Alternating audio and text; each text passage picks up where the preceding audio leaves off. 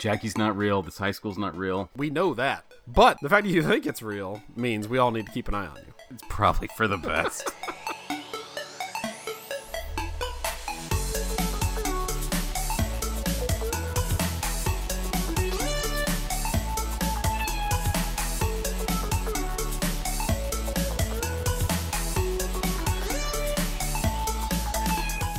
All right. Anyway, he's 51, and that's weird.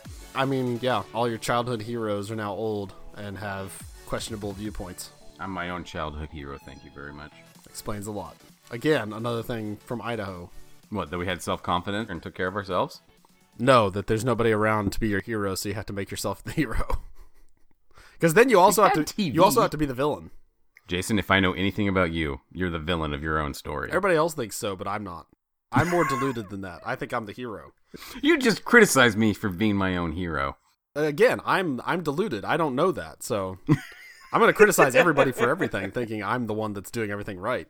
And yes, don't worry, it will. I will get my comeuppance. It will come back to bite me in the ass. You will enjoy that part. We're all just waiting for the day. That does seem like the the the denouement of my story. When I finally get what I deserve. Whole time Batman's been going around thinking he's saving Gotham, and then it turns out he's just been beating up homeless people in the park, and he goes to jail. And turns out he's Jason Ziegler. That was a fun episode of the animated series where he he wakes up and you know his parents are alive and he gets the life he always wanted. But all the writing in the books is gibberish and blah blah blah, and that tells him that he's actually in a dream, and so he wakes up and fights the scarecrow. And As you do. I mean, well, I, the, every show has to do that trope eventually, where they went they're in a mental asylum and they've been there this whole time, and the whole show that they've been doing beforehand is is in their head. And I just hate the ones that end with some tease that's like, oh well, it it's it could actually be true. They may actually be in the insane asylum. It's just like. It's just so tired. It's uh, Buffy did that, and I was just like, man, They've been sleeping at their desk in high school, and it was all a dream. But if that's the case, why am I holding a beating heart? I mean, especially in high school, yeah, to, uh, to ask questions. Actually, they're going to ask questions of you. You're going to be tried for murder. That was the twist ending to a story I wrote in grade school. you wake up and you're holding a beating heart. yeah, like it was all a dream. Why am I holding a heart? I can see every story you write up to that point. Somehow you work that into the end. and he woke up and he was holding a beating heart. Yes! How did you know? and they got married and lived happily ever after until he woke up holding a beating heart. Somebody's reading one of your stories and they just uh, they they read and he woke up. Nope, nope, shutting the book. Mm-mm. The, the guy's reading it aloud at the library, and then Shinny wrote the end of the book. Boom. The end. That would work really well. Your your your name is unfortunately very uh very close to another term that would lend itself well to books that uh, you know all ended the exact same way. Ah, what a Shinny ending. Yeah.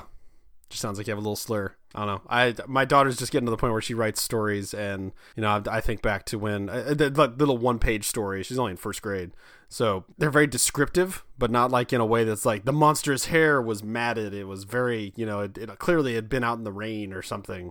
It's it's just like I met a monster. He was five foot six. His name was Ernie. he is sixty years old. That's how old my mommy is. The end. and she yells at her, That's not how old I am. I know, but I had to use something for my story. You're Yeah. 63. She's already so- uh, so out of ideas that she just has to lie about her parents. But yeah. And then Ernie wakes up holding a heart. Yeah, yeah. Don't do that. No. Yeah. So she, I'm trying to get her to you know, like uh, think of things that you could do with the monster, or something the monster would do, or like ha- have you know something happen in the story. Don't just describe this person and then this person. The end. it's like that's not a very exciting story. So we'll see. We'll see how our next one comes along. She actually did write another one, and they like it was like describing the monster and the kid for like the entire story, and then they went to the park. The end. It's like we're getting there. You got the right idea. Okay, so a story normally goes A to B to C. So far, you've gone to up. Yeah. A to A to A to A to A to A to A to A to A to A to C. Bye. so I won't go into the uh, epic manifestos that my daughter writes and illustrates on a daily basis, but I did just learn a lot about her imaginary friend that I've never known. So uh, she's had an imaginary friend for the last few years now called Nothing. And whenever no one will play with her, she plays with Nothing. And she and Nothing go on all these great adventures. And Nothing lives in our chimney, and Nothing's mom and dad live in the kitchen somewhere. I haven't found them yet. Yesterday, I found out for the first time that Nothing, the imaginary friend of my almost six year old daughter, is two. Two years old. Okay, very very young, nothing, She won't play with real two year olds. Why is she playing with this fake two year old? because it doesn't talk back. It does what she wants to. Like that. That's why you don't play with two year olds because they're terrible. It's in the name. So when you invent one yourself, then you don't have to worry about all the terrible stuff. Just make up the good things. Oh, I should just. So I should just make up my own teenagers, and then maybe I won't be scared of teenagers anymore. I mean, that's a very healthy way to look at it. Yes, you should do. You should totally do that. Create a teenager in your mind, so when you finally have a teenager, you won't have to worry so much. Oh, I thought you were say- going to say that it was healthy to just have imaginary teenagers that I talk to all Yeah, the time. that well, that's that that's part parcel of it. Yeah, you absolutely should talk to imaginary teenagers while you're at work. That will only go well. Well, I think we should uh, call a doctor for Steve. He keeps talking to Jackie. Oh, uh, no, we should call the cops on Steve. Jackie's 14. But she doesn't exist. It's not a beautiful mind. it's okay, she's not real. I did this on purpose. This is so that I won't be scared of my daughter when she's 14. Go to some empty lot and just stand there and I'd like stare at the empty lot and people are like, "What's he doing? He's being a creep at the imaginary high school." he does this every day. It's so creepy, but not for the reasons you think. Here's the funny part the imaginary resource officer is about to come out and chase him off. just running along around this imaginary, this empty lot. What's he doing? Oh, the imaginary cops are chasing him. He's been hanging out at this imaginary school for way too long. he actually has an imaginary restraining order, but he won't follow it. That'd be a great thing to watch from an office window. oh, here's where they slap the imaginary cuffs on him. Slam yourself down on the hood of your car. oh, they're really gonna imaginarily go rough on him today. Just acting like I'm getting kicked in the stomach while I shout out, Jackie!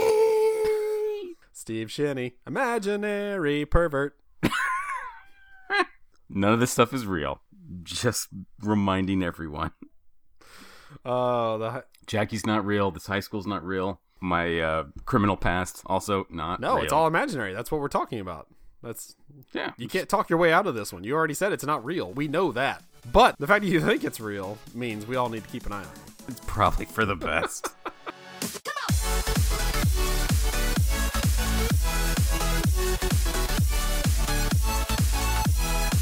My family has betrayed me, and they did it where it hurts the worst. Fast food. I tell it's gonna be good because he's not even laughing at this. He's just so tired of the fast food talk. So this will just be me talking to myself, and there, you'll hear a long sigh You- you every people once in a while. Don't understand what it's like to have to podcast with this monster. You do because then you have to listen to it. Actually, they probably have a very good understanding of what it's like to have, you know, 15 minutes of conversation with you every week. Anyway. All right. Tell me about this emotional betrayal that has shook you to your very core and destroyed the foundation on which your marriage is based. That pretty much sums it up. Good job. Three or four years ago, they said that there was news in the. I mean, it was on like the news, like the actual news, like they're planning development for a new uh, location for Zaxby's, the southern, mostly southern uh, chicken franchise that. Before they moved into town, they were only on the way to the beach. So if we were going to the beach, coming back from the beach, we got that. It was delicious. So then they put one near my work, and that was awesome. I get that occasionally. And then they said, you know, or actually before that, they said they were putting one near near our house. And I was like, that would be amazing. Uh, here's the area where it's going to go in. Okay, I'm going to keep watching that area and see when they finally decide to start building one. Doesn't happen. Never happens. Across the street, they get a brand new shopping center because they have a new grocery store that goes with it. Gets a couple of restaurants. One is a Taco Bell, which is fine. I know Not a three restaurant. Taco Bells. It's, it is a restaurant. I know it's not one you enjoy. It is a restaurant. You cannot deny it its place in in uh, the lexicon.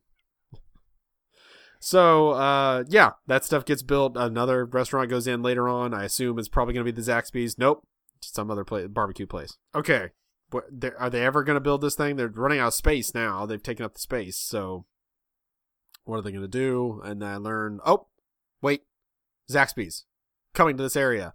I hear it. The siren call. And it's about six miles down the road. not even close to us.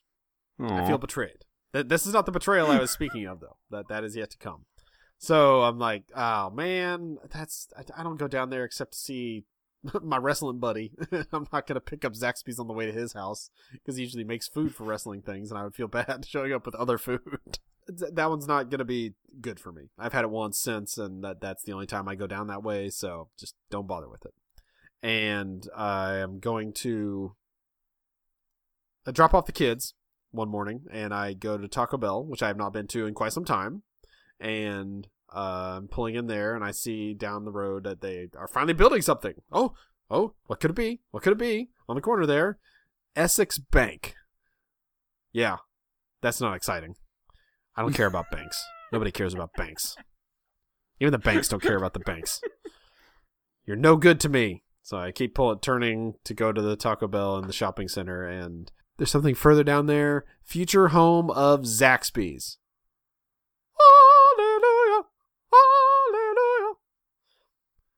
So I, I did a triple take, making sure I'd seen the right thing. It wasn't a mirage. It's not.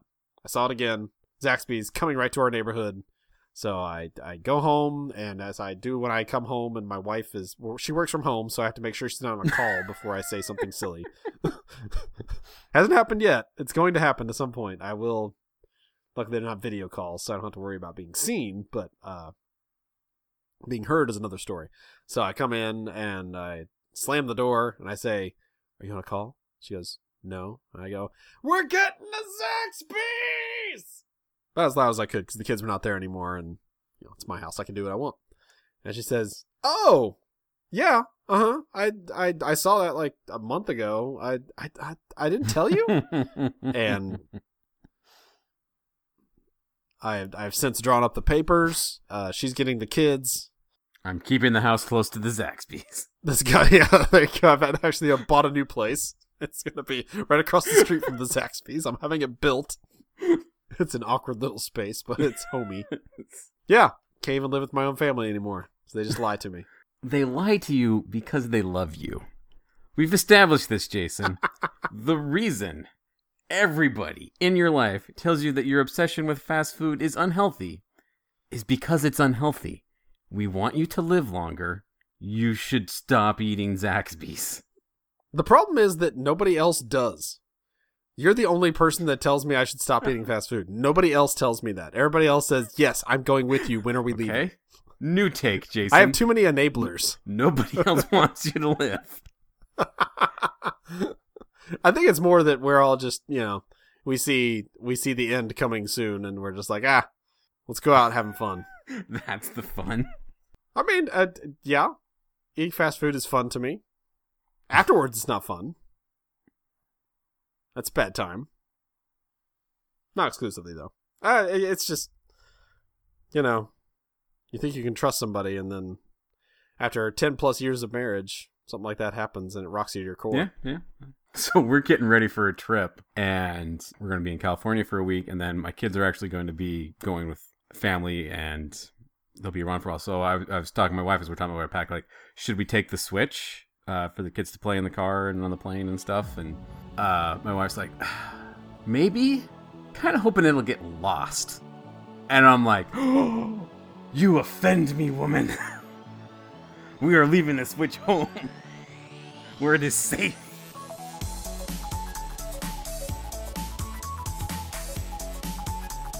Hey guys, Steve here. Wanted to thank you for tuning in to another episode of Today I Learned Nothing. I hope you enjoy the show half as much as we enjoy creating it. You can follow more of our shenanigans on Twitter. I am at Idahobo, and Jason is at the Jason Ziegler.